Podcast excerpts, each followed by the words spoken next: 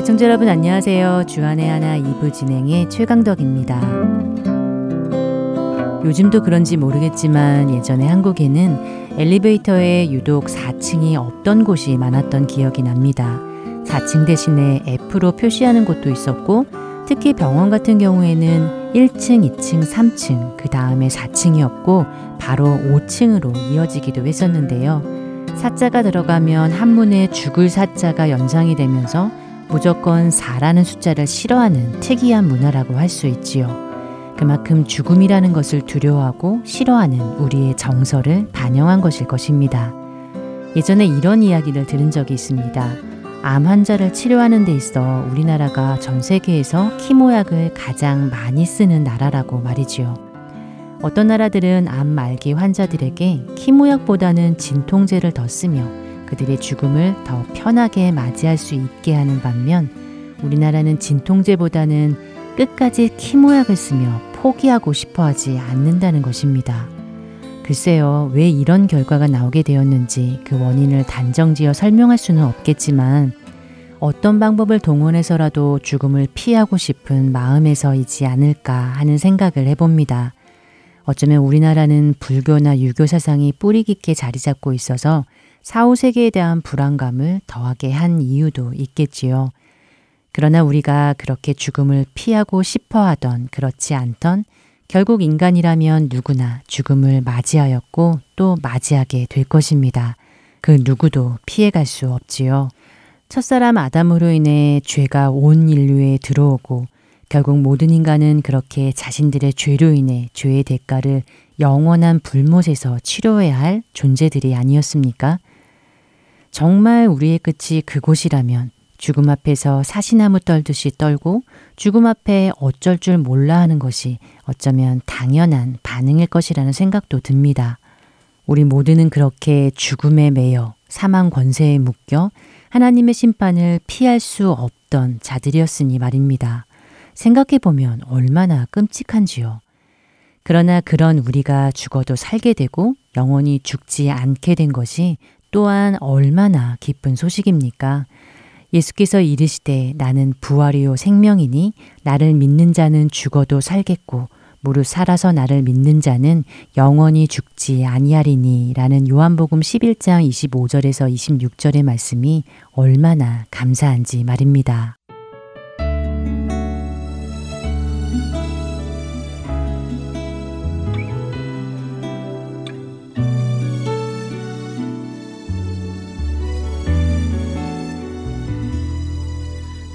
보이신 생명의 길 나 주님과 함께 상한 맘을 들이며 주님 앞에 나아가리.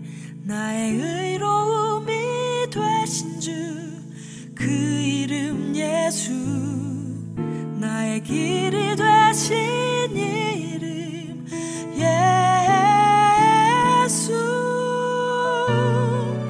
주가 보이신 생명의 길 나 주님과 함께 상한 맘을 들이며 주님 앞에 나아가리. 나의 의로움이 되신 주 그 이름 예수, 나의 길이 되신 이름 예수.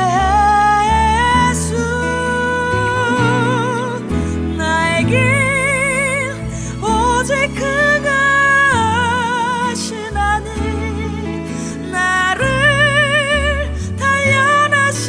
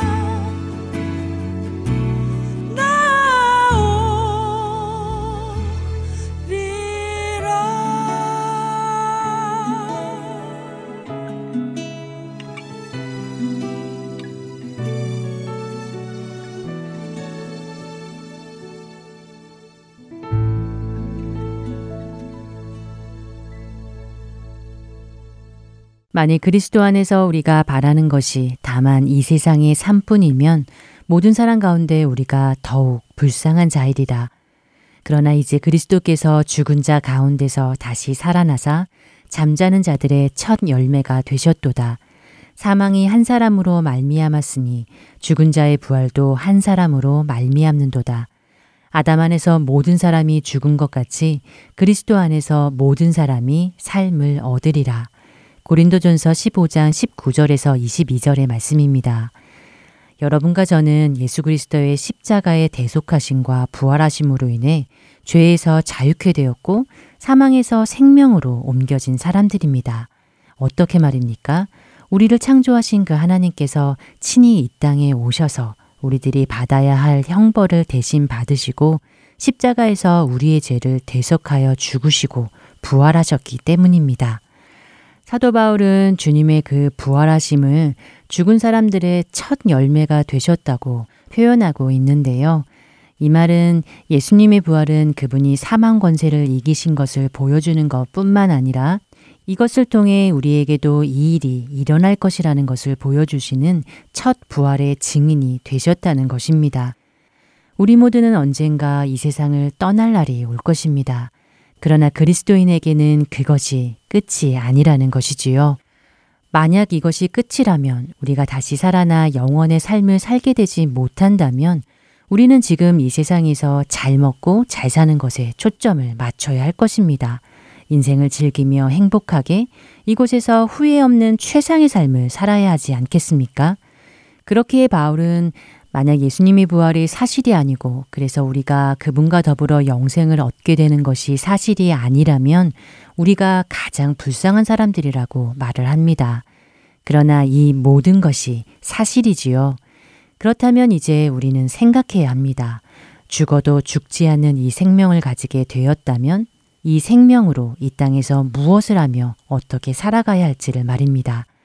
여러분은 주님께 받은 이 육신의 생명을 어디에 쓰시다 주님께로 가시겠습니까? 이 세상이 마지막인 듯 살아가는 사람들과 같은 모양으로 살 수 있을까요? 그럴 수는 없을 것입니다. 내가 만약 저들과 똑같이 살아가고 그들이 추구하는 것을 나도 똑같이 추구하며 살고 있다면 무엇으로 내가 그리스도인이라는 것을 말할 수 있겠습니까? 예수님을 따르는 제자라고 말할 수 있겠는지요?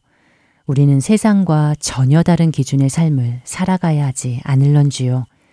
그렇기에 바울은 같은 장 오십팔 절에 이렇게 말합니다. 그러므로 내 사랑하는 형제들아, 견실하며 흔들리지 말고 항상 주의 일에 더욱 힘쓰는 자들이 되라. 이는 너희 수고가 주 안에서 헛되지 않은 줄 알미라.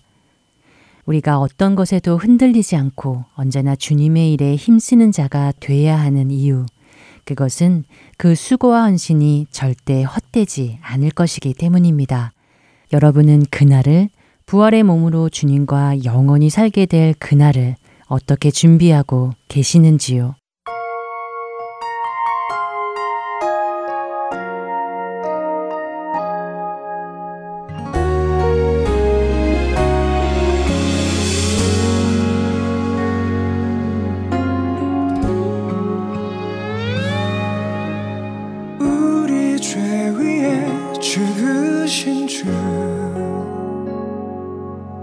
십자가 그 사랑 감사네. 날마다 주의 형상대로 변화되리라. 십자가 우릴 새롭게 하리. 놀라운 사랑 찬양하리라.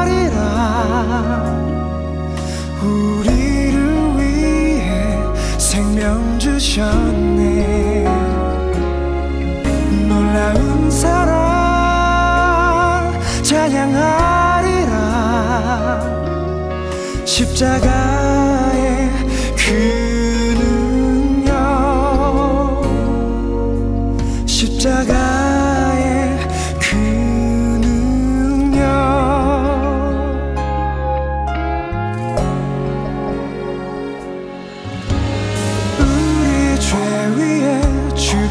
주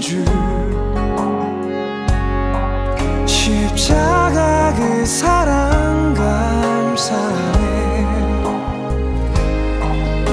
날마다 주의 형상대로 변화되리라.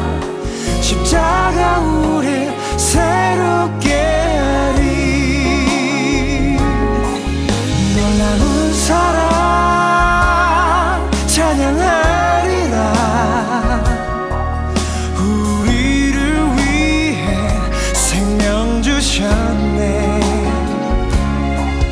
놀라운 사랑 찬양하리라. 십자가의 그 능력, 십자가의 그 능력.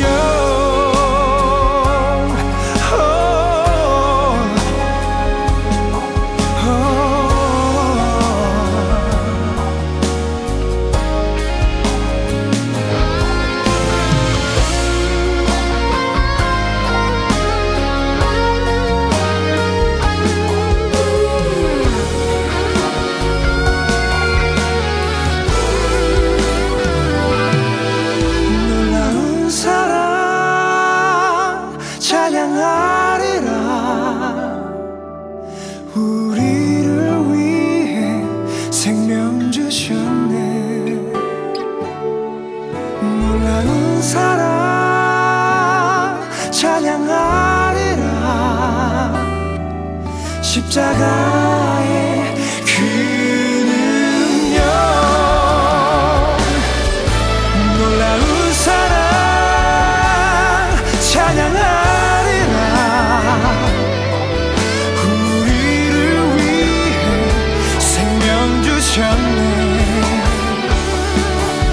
놀라운 사랑 찬양하리라. 십자가의 그 능력, 십자가의 그 능력.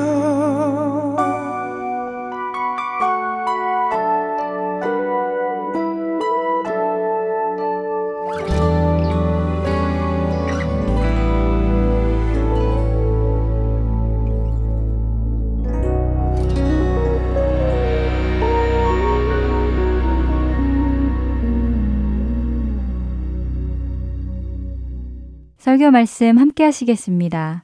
미조리 세인트루이스 한인 장로교회 전 담임 목사 서정곤 목사께서 신명기 사 장 삼십이 절부터 사십 절까지의 말씀을 본문으로 불 가운데서 나오는 말씀이라는 제목으로 설교해 주십니다.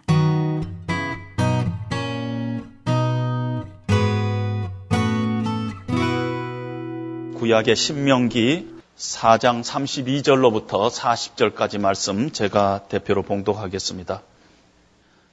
네가 있기 전 하나님이 사람을 세상에 창조하신 날부터 지금까지 지나간 날을 상고하여 보라.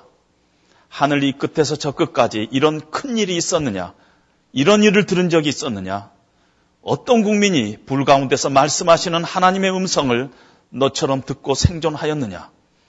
어떤 신이 와서 시험과 이적과 기사와 전쟁과 강한 손과 편팔과 크게 두려운 일로 한 민족을 다른 민족에게서 인도하여 낸 일이 있느냐? 이는 다 너희의 하나님 여호와께서 애굽에서 너희를 위하여 너희의 목전에서 행하신 일이라. 이것을 네게 나타내심은 여호와는 하나님이시요 그 외에는 다른 신이 없음을 네게 알게 하려 하심이니라. 여호와께서 너를 교훈하시려고 하늘에서부터 그의 음성을 네게 듣게 하시며 땅에서는 그의 큰 불을 네게 보이시고 네가 불 가운데서 나오는 그의 말씀을 듣게 하셨느니라.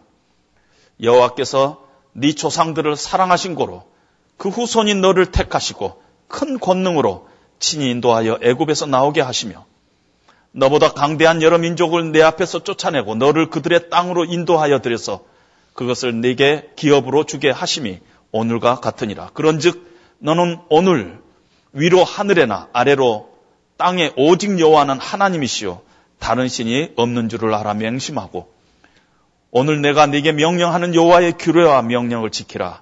너와 네 후손이 복을 받아 네 하나님 여호와께서 네게 주시는 땅에서 한없이 오래 살리라. 아멘. 잠시 기도하겠습니다. 하나님 아버지, 모세를 통해서 이스라엘 백성에게 말씀하시던 그 하나님이 오늘 신명기를 통해서 우리에게 말씀하시는 그 하나님과 동일하신 하나님인 것을 저희들이 믿습니다. 영적으로 이스라엘 백성된 우리가 오늘 이 말씀을, 이 하나님의 말씀을, 이 준엄한 하나님의 말씀을 저희들이 듣기를 원하오니 저희들의 마음을 주님의 말씀 앞에 낮춰 주시옵소서. 그래서 이 말씀이 우리의 심령 가운데 역사되어서 다시 한번 우리가 하나님을 하나님으로 고백하는, 그리고 우리의 삶 가운데 정말 하나님의 언약 백성으로서 우리가 어떻게 살아가야 할지 고민하며 또 새로운 결단들이 우리 가운데 일어날 수 있도록 하나님 인도하여 주시옵소서. 예수님 이름으로 기도합니다. 아멘. 오늘 우리가 읽은 신명기 말씀은요, 이스라엘 백성들이 하나님께서 오래전에 아브라함 때부터 약속하신 하나님의 마음속에 늘 품고 있었던 땅, 가나안 땅, 젖과 꿀이 흐르는 땅, 축복의 땅, 그 땅을 이제 눈앞에 바라보면서 이스라엘 백성들에게 지난 과거의 세월들을 회상하면서 모세가 그들에게 마지막으로 하는 설교가 바로 신명기입니다. 한 달이면 들어갈 수 있는 땅을 사십 년 동안 광야에서 방황했기 때문에 다시는 우리가 하나님을 배반하지 말자. 이제는 하나님의 말씀에 순종하고 하나님만 섬기자 하는 권면을 이스라엘 백성들에게 모세가 하고 있습니다.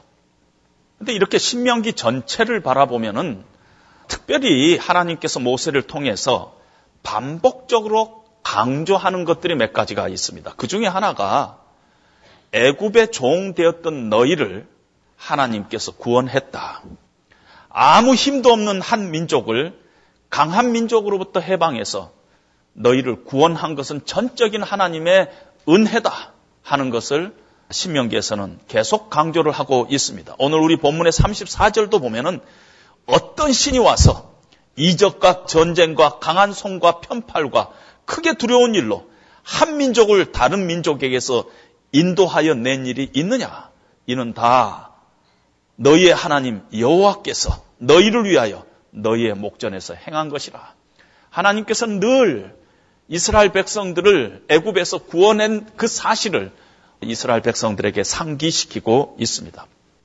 또 하나 강조하고 있는 것은 이제 너희가 가나안 땅, 축복의 땅에 들어갈 텐데 그곳에서 열국을 너희들이 쫓아내고 그곳에 들어가서 하나님이 주시는 평강과 안식을 누릴 텐데 그것이 바로 그 땅이 내가 그렇게 너희들에게 주겠다고 약속한 그 약속의 땅이다.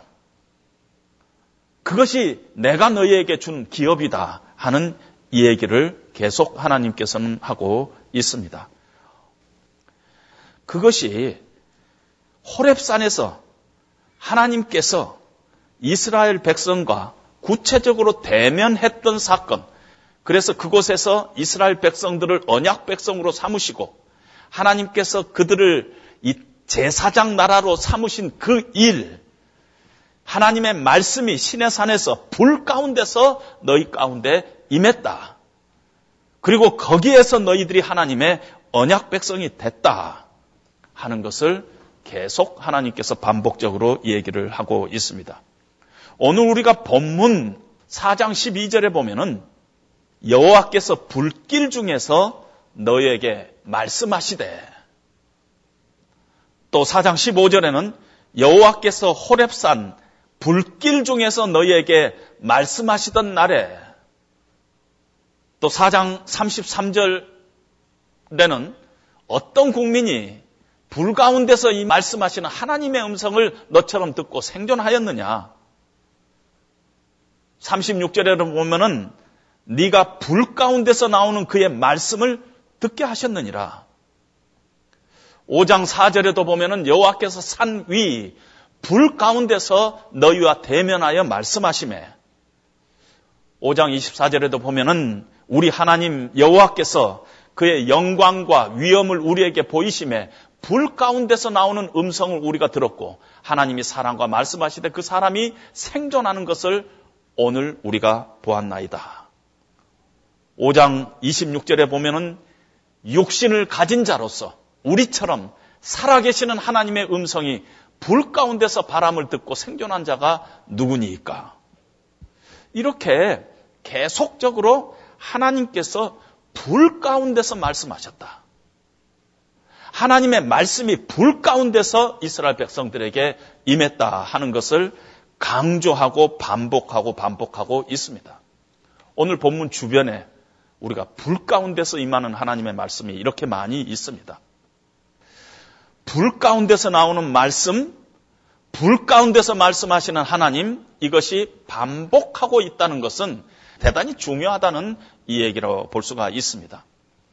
호렙산에서 하나님께서 이스라엘 백성들에게 나타나실 때 하나님께서 불 가운데서 말씀하셨어요. 근데 이 불이요, 그냥 여기 무슨 호롱불 켜놓고 말씀하시는 게 아니에요. 엄청난 불이에요.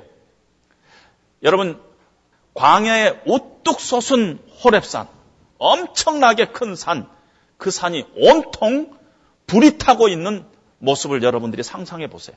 산 전체가 불바다가 됐어요. 어마어마하고 위협적인 사건이에요. 산이 다 불이 됐다는 것은. 이 모습을 히브리서 십이 장 십팔 절에는 불붙은 산이라는 표현을 쓰고 있고, 모세가 그 모습을 보고 무섭고 떨리고 두려워했다, 이렇게 표현을 하고 있습니다. 여러분, 한 산이 불이 타고 있는데 아, 멋있다 그럴 사람 없습니다. 얼마나 그것이 무섭고 두렵고 떨리는가 모를 것입니다. 신명기 사 장 십일 절에도 보면 그 산에 불이 붙어 불길이 충천하고, 이런 표현을 쓰고 있어요. 여러분들이 상상을 이렇게 하면 됩니다. 시내산 전체가 불 붙은 산이었다. 얼마나 압도되고 두렵고 무서운 장면인가 모른다는 것입니다. 그런 불 가운데서, 산 전체가 불이 붙어 있는 가운데서 하나님의 말씀이 들리는 것입니다. 나는 너를 애굽 땅 종되었던 집에서 인도하여 낸 너희 하나님 여호와니라. 너희는 나 위에 다른 신들을 내게 있게 하지 말지니라. 이렇게 십계명이 거기서 낭송이 되는 것입니다. 하나님의 말씀이 잔잔하게, 꼼꼼하게, 자세하게, 차분하게 하나님께서 모든 규례들을 조목조목 가르쳐 주시는 말씀들이 오늘 신명기 사 장 이후에 기록되고 있습니다. 엄청난 불, 어마어마하게 위협적이고 두려운 무서운 불이 온 산을 태우고 화염이 충천한 가운데서, 불 속에서 하나님의 음성이 잔잔하게 차분하게 들리고 있는 모습을 우리는 상상해 봐야 할 줄 압니다. 그런데 하나님은요, 자기 자신을 소멸하는 불이라고까지 표현할 정도로 하나님의 그 불은 엄청나게 무서운 불입니다. 모든 거 태워버려요. 모든 거 날려버려요. 모든 거 삼켜버려요. 얼마나 무섭고 두려운 불인가 모릅니다. 거기에 가까이 갈 수 없는 불이에요. 가까이 가면 다 타버리고 죽어버린 것이에요. 이런 불이 지금 시내산 전체가 불붙고 있는데 그 가운데서 하나님께서 말씀을 하세요. 근데 사실은 말씀은요, 우리가 어느 때 잘 들리냐면요, 다가가야지 잘 들려요. 그리고 하나님께서도 말씀을 주기 위해서 다가오시는 분이세요. 하나님의 말씀은 우리를 살리고 우리의 마음을 열게 하고 우리의 시각을 넓게 만들고, 말씀을 들으면은 우리의 삶에 놀라운 변화가 생겨요. 하나님의 말씀을 들으면. 그래서 우리는 하나님의 말씀을 사모하고 하나님의 말씀에 늘 가까이 가야 하는 것이에요. 말씀은 가까이 가서 들어야 하는 것이에요. 그런데 지금 이 말씀이 불 가운데서 나오고 있다는 것이에요. 엄청난 불 가운데서 하나님의 말씀이 지금 동시에 나타나고 있습니다. 이것이 이스라엘 백성들에게는 딜레마예요. 가까이 갈 수도 없고, 오늘 우리가 읽은 본문에 가까이 가면 다 죽어버린다는 것이에요. 가까이 갈 수 없고, 그러나 하나님의 말씀은 가까이 가서 들어야 되고, 지금 이런 상황에 있습니다. 왜 신명기는 사장 주변에서 여러 곳에서 불 가운데서 하나님의 말씀이 나온다는 것을 강조하고 있는가? 그냥 단순하지가 않은 것 같아요. 왜 이걸 강조하고 있는가? 오늘 이 본문이 바로 있기 직전에, 오늘 본문을 삼십이 절부터 읽었는데 삼십일 절에는 하나님은, 여호와 하나님은 자비하신 하나님이시다. 여호와 하나님은 자기가 맹세한 언약을 반드시 지키는 하나님이시다. 이렇게 말씀하시고 오늘 하나님께서 시내산에서 불 가운데 이렇게 말씀하시는 이 얘기를 하고 있습니다. 도대체 하나님의 자비하심과 하나님께서 약속을 지킨다는 것하고, 오늘 하나님께서 이 불 가운데서, 정말 무서운 불 가운데서 말씀하시는 것하고 어떻게 우리가 양립할 수 있는가? 이 사건에서 성경이 우리에게 강조하고 있는 것이 무엇인가? 우리가 그것에 대해서 고민을 해봐야 될 필요가 있습니다. 우선 금방 떠오르는 생각은요, 하나님은 무서운 분이세요. 하나님은 두려운 분이세요. 하나님은 크신 분이세요. 우리는 피조물이고 하나님은 창조주세요. 그래서 하나님의 언약 백성은 하나님을 두려워하면서 살아야 된다 하는 것을 우리에게 말씀하고 있습니다. 성경에 보면 하나님이 나타나시면은 땅이 가만히 있지 않았어요. 바다가 가만히 있지 않았어요. 산이 녹아내렸어요. 하늘이 말렸다고 그랬어요. 바다가 흉흉해졌어요. 하나님은 그렇게 무서운 분이세요. 아주 두려우신 분이에요. 시내산에 이스라엘 백성들이 모였을 때, 여기는 거룩한 곳이니 이스라엘 백성들이 가까이 오지 못하게 하라. 성결하게 준비해가지고 오지 않으면 내가 너희에게 돌격할까 하노라. 여기서 많은 사람이 죽을 수 있다는 것이에요. 거룩하신 하나님, 창조주 하나님 앞에 함부로 더러운 인간들이 나가가지고 죽는 일이 많아요. 죽을 것이라는 것이에요. 성결하게 준비하지 않으면 너희는 죽는다. 가까이 못 오게, 이 산 전체 가까이 못 오게 막아라 하고 얘기를 했습니다. 하나님은 두려우신 분이에요. 그런데 이스라엘 백성들에게는 하나님 외에 두려운 것들이 참 많았어요. 애굽의 군대도 두려웠고, 홍해도 두려웠고, 광야에서의 밤도 두려웠고, 배고픔도 두려웠고, 맹수들도 두려웠고, 가나안 족속들도 두려웠고, 산과 바다들이 다 두려웠어요. 사실 우리가요, 세상에서 참 두려움이 많이 있잖아요. 그런데 왜 우리가 두려워하냐면요, 사실은 하나님을 진짜로 두려워하지 않기 때문에 세상에서 두려움이 자꾸 생기는 것입니다. 만약에 우리가 하나님을 진짜로 두려워하면은 이 세상에 모든 것들은 두려워할 것이 별로 없습니다. 하나님을 만약에 두려워한다면은 진짜로 두려워할 것이 없어요. 성경에 보면 세상을 이기는 것은 이것이니 너의 믿음이라 그랬어요. 믿음이 뭐예요? 하나님을 의식하고, 하나님을 두려워하고, 하나님을 경외하고, 우리의 생각 속에, 우리의 판단 속에 늘 하나님을 개입하는 행위가 바로 믿음이에요.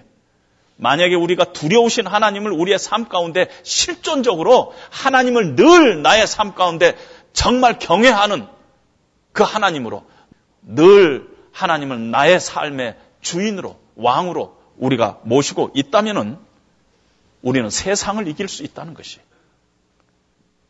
그래서 우리가 진정으로 하나님을 두려워한다면은 세상이라는 카테고리 안에 있는 수많은 두려움, 우리가 이길 수 있다는 것입니다. 언약 백성은 하나님을 두려워하면서 살아가는 백성이다 하고 우리에게 말씀하고 있습니다. 그걸 우리 믿는 자들은 늘 잊지 말아야 한다는 것입니다. 하나님은 두려운 분이세요.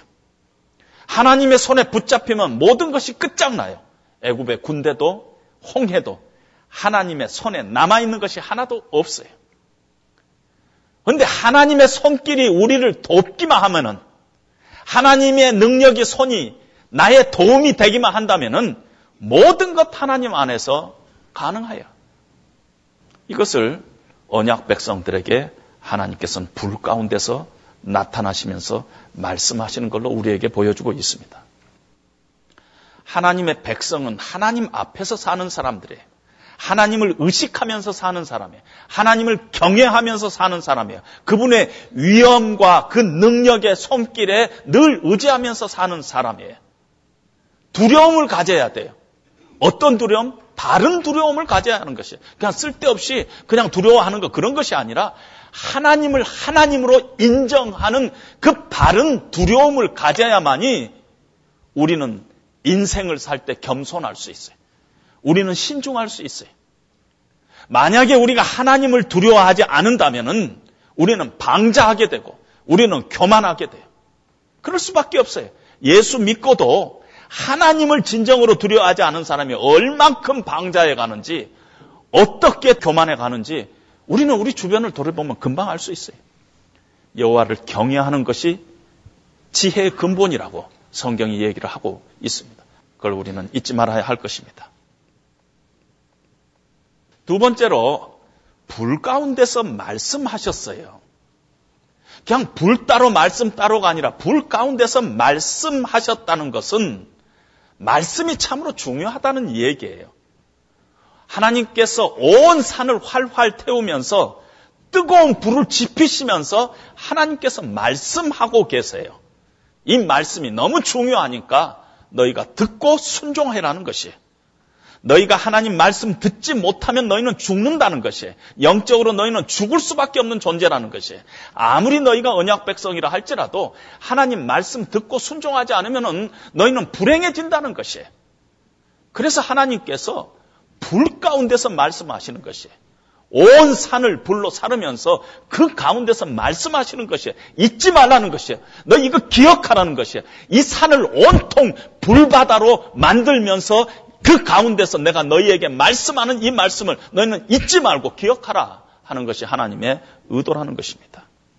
여러분, 우리가 인생을 살다 보면은 좀 편하고 아쉬운 것이 없을 때 하나님의 말씀이 이렇게 잘 들려오지 않아요. 하나님 없어도 사니까. 말씀이 들어오면은 일이 그냥 흘러버려요. 그런데 우리 인생 가운데 때로 환란이 찾아오면은 하나님의 말씀이 쏙쏙 들어오죠. 이 말씀이 나를 위한 하나님의 말씀으로 받아지지 않습니까? 이스라엘 백성들도 똑같았어요. 광야길을 걸으면서 때로는 굶주리기도 하고 때로는 하나님께서 낮추기도 하고 줄이기도 했어요. 하나님께서 광야길을 걷게 하셨어요. 왜 하나님께서 그렇게 했느냐 하면은 내가 너희로 광야길을 걷게 하고 때로 줄이게 하고 때로 낮추게 하는 것은 사람이 떡으로만 살 것이 아니라 하나님의 입에서부터 나오는 모든 말씀으로 사는 것을 알게 하려고 하나님께서 이스라엘을 환난 가운데, 고통 가운데, 때로는 광야의 길을 걷게 했다는 것이에요. 그때 하나님의 말씀을 붙잡게 되니까, 그때 하나님의 말씀이 참으로 나에게 필요한 말씀으로 다가오니까, 오늘 이스라엘 백성들에게 신의 산을 불태우면서 하나님께서 말씀하시는 이유는 이렇게 아주 극적인 장면을 하나님께서 연출하시면서 말씀하시는 이유는 이 말씀이 중요하다는 것이에요. 함부로 놓치지 말라는 것이에요. 그리고 하나님께서는 그 불 가운데서 조목조목 자세하게 차분하게 하나님께서는 하나님의 말씀을 하고 계시는 것입니다. 그런데 여기에 문제가 있어요. 뭐가 있느냐면은 하나님의 말씀을 들어야 우리가 사는데 하나님의 말씀을 듣기 위해서 하나님 앞에 가까이 나가면은 하나님의 그 불 때문에, 소멸하는 불 때문에 그 불이 가로막고 있어서 우리가 가까이 갈 수가 없어요. 시내산 전체가 하나님의 거룩으로 덮여 있어요. 거룩하지 못한 자가 나가면 다 죽게 돼 있어요. 그래서 오늘 오 장 이십오 절에도 보면 이 큰 불이 우리를 삼킬 것이요, 만일 우리가 우리 하나님 여호와의 음성을 다시 들으면 죽을 것이라. 이십육 절에 보면 무릇 육신을 가진 자로서 우리처럼 살아계시는 하나님의 음성이 불 가운데서 바람을 듣고 생존한 자가 누구니까? 이스라엘 백성으로 보면 이러지도 못하고 저러지도 못하는 상태라는 것입니다. 하나님의 말씀을 들으려고 가까이 나갈 수도 없고 가까이 안 나갈 수도 없는 그런 그런 이, 이 딜레마에 이스라엘 백성들이 빠져 있어요. 그래서 이스라엘 백성들이 한 방법이 뭐냐면은 모세를 통해서 모세로 하여금 하나님 앞에 가까이 나가서 하나님 말씀을 듣고 모세가 그 말씀을 듣고 이스라엘 백성들에게 전하는 방법을 택한 것입니다. 불의 위험을 막으면서 하나님의 말씀을 모세가 그들 가운데 전했어요. 말씀은 들어야 되겠는데 어떻게 해야 되느냐 하면 직접 가면 죽으니까 모세라는 사람을 통해서 듣게 하고 중보자인 모세를 통해서 하나님의 말씀을 듣게 하고 그 말씀을 어, 다시 전달받았어요. 그래서 오 장 이십칠 절에 보면은 당신 가까이 나가서 우리 하나님 여호와께서 하시는 말씀을 다 듣고 우리 하나님 여호와께서 당신에게 이르시는 것을 다 우리에게 전하소서 우리가 듣고 행하겠나이다 하였느니라. 오 장 사 절 오 절에도 보면은 여호와께서 산 위 불 가운데서 너희와 대면하여 말씀하시매 그때 너희가 불을 두려워하여 산에 오르지 못함으로 내가 여호와와 너희 중간에 서서 여호와의 말씀을 너희에게 전하였노라. 모세가 그 중간에서 이 말씀을 전했습니다. 모세는 사실은 하나의 예표요 그림자입니다. 모세는 하나님의 특별한 은혜를 받은 사람입니다. 불구덩이 속에서도 타 죽지 않고 하나님의 음성을 듣고 그 음성을 이스라엘 백성들에게 전했던 사람이에요. 육신을 가진 자가 우리처럼 사시는 하나님의 음성을 불 가운데 듣고 생존한 자가 누구냐? 모세는 그랬다는 것이에요. 그러나 모세는 그림자요. 실제 그 중보자는 하나님의 백성과 하나님 사이의 중보자는 참 중보자는 예수님이세요. 하나님의 심판에 두려운 소멸의 불을 예수님은 우리 대신 다 받으셨어요.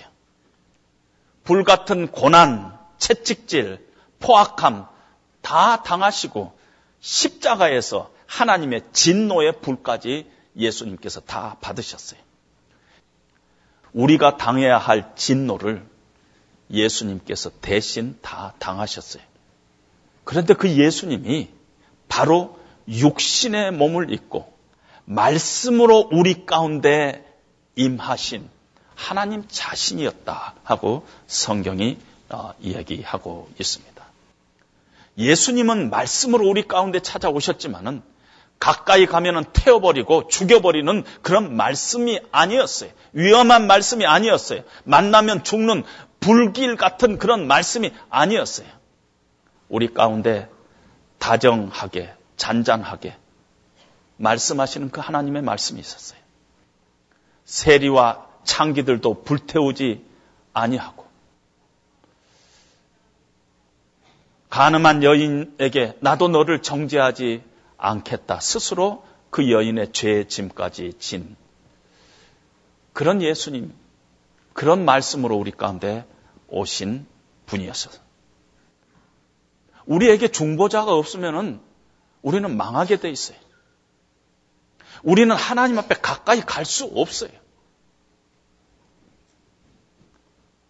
근데 사실은 모세가 가까이 갔지만은 실제적으로는 예수님이 하나님 대신, 우리 대신 죄의 짐 다 지고 우리가 받아야 할 그 소멸의 불 다 받으시고 이제 오히려 우리를 살리는 말씀으로 우리 가운데 찾아오신 분입니다.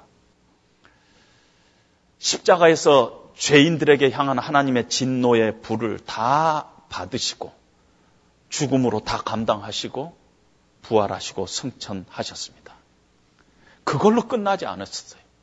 예수님께서 부활하시고 승천하시고 나서 하늘로부터 놀라운 사건이 하나 생겼어요. 하늘로부터 성령 하나님께서 불로 우리 가운데 임하셨어요. 오순절 다락방 사건을 통해서 하나님의 영이 예수 그리스도의 영이 성령께서 불로 우리 가운데 임하셨습니다. 성령의 불이 임하신 거예요. 근데 그 불은 우리를 소멸하는 불도 아니요, 심판하는 불도 아니요, 우리를 타 죽이는 불도 아니요, 위험하고 두려운 불도 아니었어요. 그 불은 우리에게 능력을 주시고 우리를 새롭게 하고 우리를 깨끗게 하시고 우리를 정결케 하시고 우리를 위로하시는 불로 우리 가운데 임하신 것입니다. 더 놀라운 것은 오순절에 임했던 성령의 그 불은 오늘 우리의 심령 가운데서 타고 있다는 것입니다. 그 성령의 불은 우리 심령 가운데로 들어왔어요. 우리를 변화시키고 우리를 새롭게 하는 우리 안에 성령의 불로 우리 가운데 계십니다. 그래서 우리 안에 계시는 성령의 불 때문에 우리는 하나님 앞에 더 가까이 나갈 수 있도록 하나님께서 하시는 거예요. 놀라운 일이 벌어졌어요. 불인데 그 불 때문에 우리가 하나님 앞에 가까이 나갈 수 없는데 하나님께서 불로 우리 가운데 계시면서 우리에게 가장 가까운 우리의 심령 가운데 자리 잡으면서 우리로 하여금 하나님의 말씀을 더 깊이 깨닫게 하시고 더 하나님 앞에 가까이 가게 하시고 정말 하나님의 말씀이 얼마나 중요한가를 자증하시고 계세요. 셀프 어테스테이션을 성령께서 우리의 심령 가운데서 이 말씀이 얼마나 중요하고 이 말씀이 얼마나 하나님의 말씀인가를 가장 가까운 우리 심령 가운데서 성령께서 불로 우리 가운데서 말씀하시고 계십니다. 오늘 본문을 다시 정리하면은 왜 하나님께서 오늘 본문을 말씀하시기 전에 나는 자비로우신 하나님이다.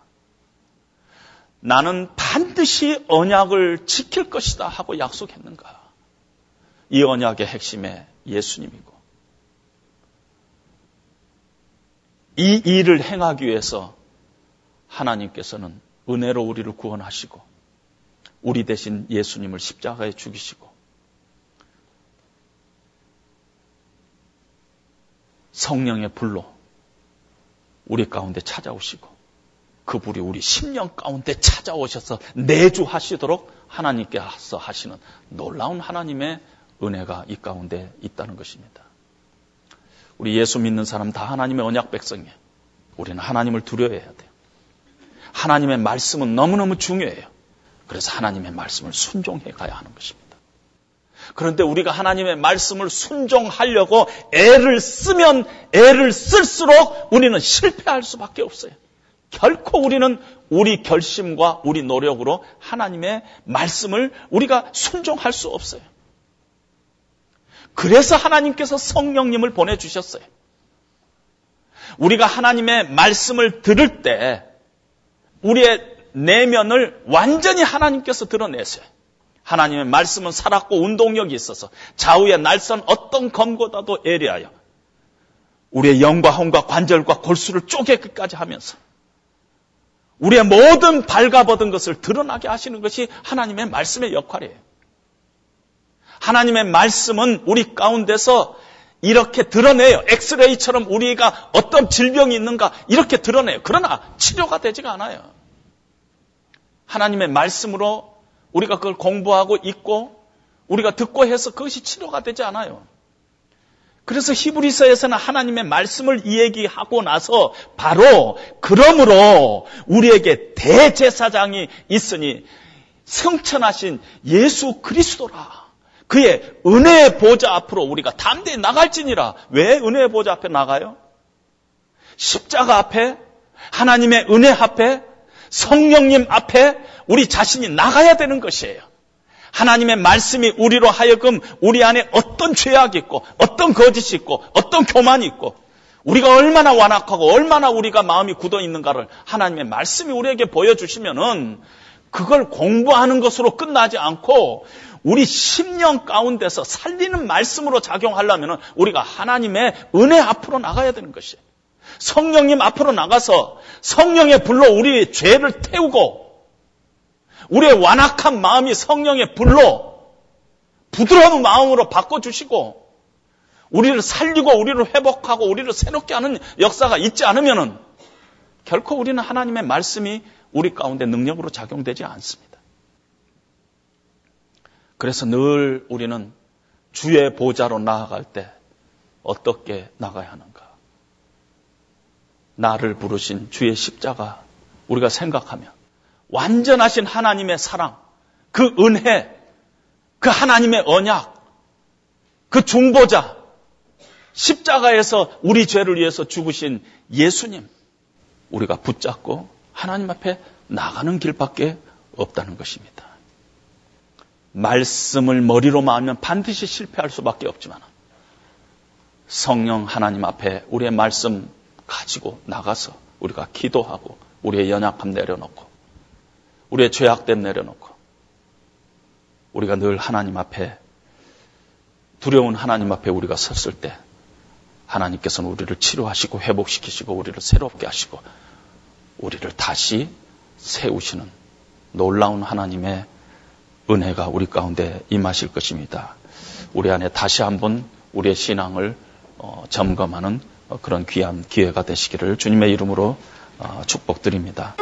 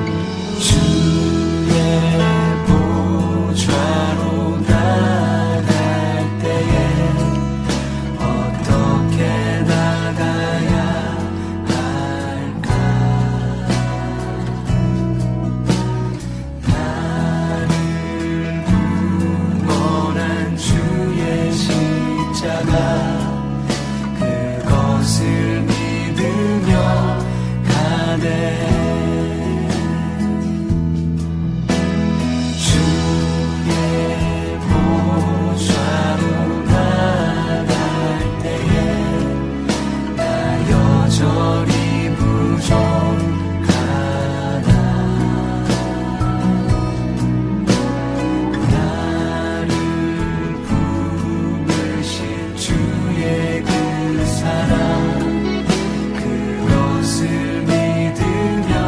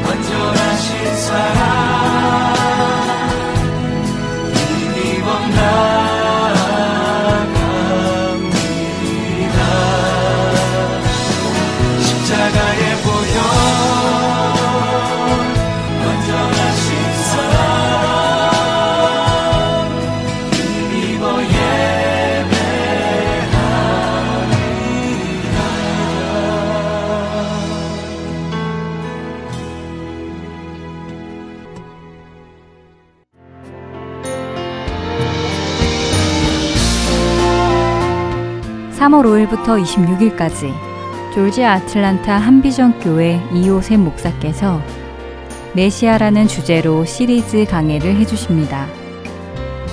성경 강해는 주안에 하나 사부에서 들으실 수 있습니다.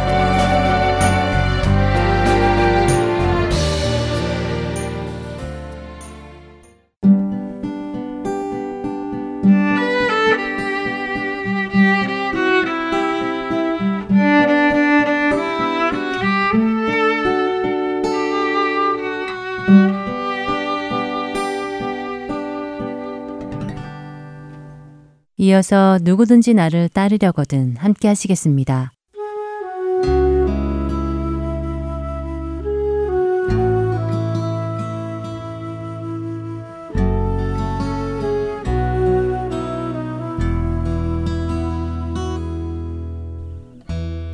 여러분 안녕하세요. 누구든지 나를 따르려거든 진행의 강승규입니다. 지난 시간 우리는 제자들이 예수님을 선택한 것이 아니라 예수님께서 제자들을 선택하셨다는 사실을 살펴보며 그것이 가지고 있는 의미에 대해 생각해 보았습니다.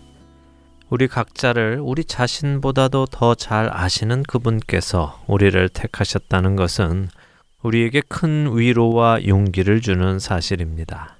내가 실패할 것을 아시고도 내가 넘어질 것을 아시고도 그분은 우리를 택하셨다는 것이기에 그렇습니다.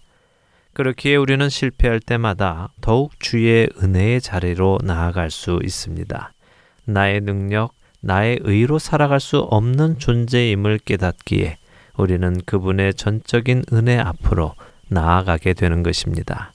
그렇게 될 때 우리는 내 안에 내가 아닌 다른 존재가 살아계심을 깨닫게 되기 시작합니다.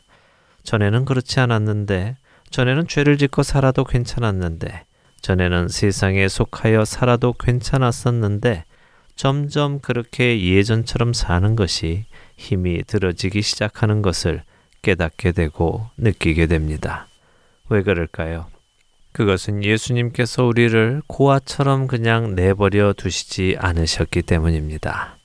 요한복음 십오장 이십육절에서 예수님께서는 우리를 도우실 한 분을 약속해 주십니다. 내가 아버지께로부터 너희에게 보낼 보혜사 곧 아버지께로부터 나오시는 진리의 성령이 오실 때에 그가 나를 증언하실 것이요. 예수님은 우리에게 보혜사를 보내주시겠다고 하십니다. 보혜사란 무슨 의미입니까? 보혜사라는 헬라어는 파라클레토스라는 단어입니다. 이 의미는 위로자, 변호자, 중보자라는 뜻을 가지고 있죠. 이 뜻은 가까이서 위로하고 훈계하고 부탁하고 기도하는 자라는 의미입니다.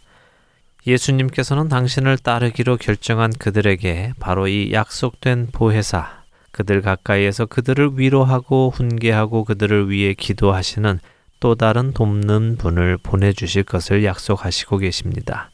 왜 그럴까요? 그것은 우리가 스스로 그 길을 갈 수 없기 때문입니다. 우리 각자의 능력과 의지로는 예수님이 가신 그 길을 갈 수 없기 때문이지요. 이 보혜사는 누구십니까? 그분은 하나님 아버지께로부터 나오시는 진리의 성령님이시라고 말씀하십니다. 방금 읽었던 요한복음 십오장 이십육절에서 예수님께서는 이 진리의 성령님께서 오셔서 어떤 일을 하신다고 하셨습니까? 그가 오시면 그가 예수님을 증언하실 것이라고 하십니다. 그분이 우리에게 오시면 그분은 우리에게 예수 그리스도를 증거하십니다. 우리로 예수 그리스도를 바라보게 하십니다. 그리고 예수님께서는 한마디 말씀을 그 다음 절에 덧붙이십니다. 요한복음 십오장 이십칠절입니다. 너희도 처음부터 나와 함께 있었으므로 증언하느니라. 예수님께서는 제자들도 예수님을 증언한다고 하십니다. 그렇습니다. 우리가 예수 그리스도를 따르기로 결정하고 자기 자신을 부인하고 자기 십자가를 지고 그분을 따라 좁은 문을 통과하여 좁은 길을 걸어갈 때 우리는 결코 혼자 그 길을 가고 있지 않는 것입니다. 하나님께로부터 오신 진리의 성령님께서 내 아주 가까운 곳, 바로 내 안에 오셔서 나를 훈계하시고 가르치시고 예수님을 바라보게 하시고 어려움 속에서 나를 위로하시며 나를 위해 기도해 주고 계십니다.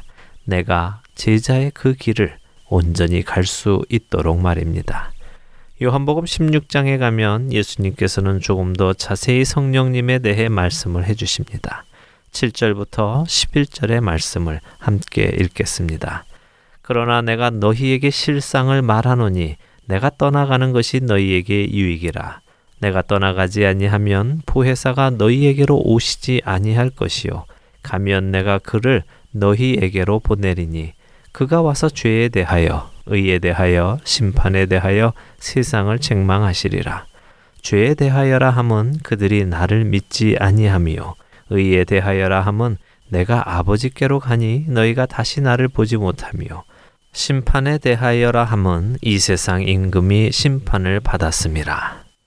보혜사 성령님은 예수님께서 떠나가셔야 오시는 분이셨습니다. 그분은 예수님의 제자들을 찾아오시는 분이셨습니다. 말씀드린 대로 그분은 제자들 안에 오셔서 그들이 부름받은 그 길을 갈 수 있도록 돕는 분으로 오시는 것입니다. 그러나 동시에 그분은 세상을 책망하시기도 하신다고 하십니다.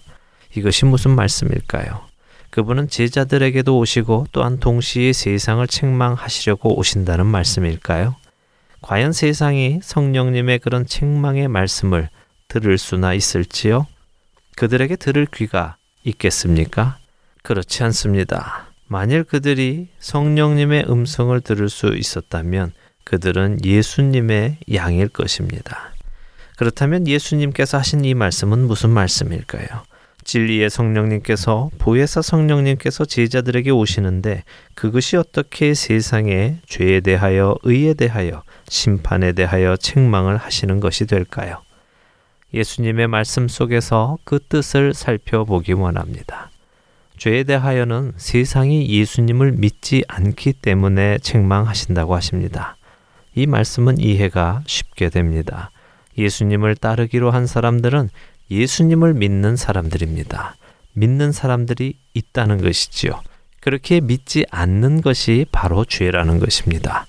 예수님께서는 자신이 못 믿을 뿐이 아니라 믿을 수 있는 분임을 충분히 보여주셨기에 그럼에도 불구하고 그분을 믿지 않는 것은 죄라는 것입니다. 두 번째, 의에 관한 책망은 무슨 말씀일까요? 예수님은 이것이 예수님께서 아버지께로 가시고 그러므로 다시는 제자들이 예수님을 보지 못함이라고 말씀하십니다. 이것이 어떻게 의에 대한 세상을 향한 책망이 될까요? 예수님의 이 말씀은 이런 뜻입니다. 세상은 예수님이 더 이상 계시지 않으므로 예수님을 볼 수 없습니다. 그러나 그 예수님이 보내주신 성령께서 제자들 속에 또 예수님을 따르는 모든 사람 속에 사심으로 인해 그들의 삶이 전의 삶과 전혀 다른 의의 삶을 살게 되는 것을 세상에게 보여주게 되는 것입니다.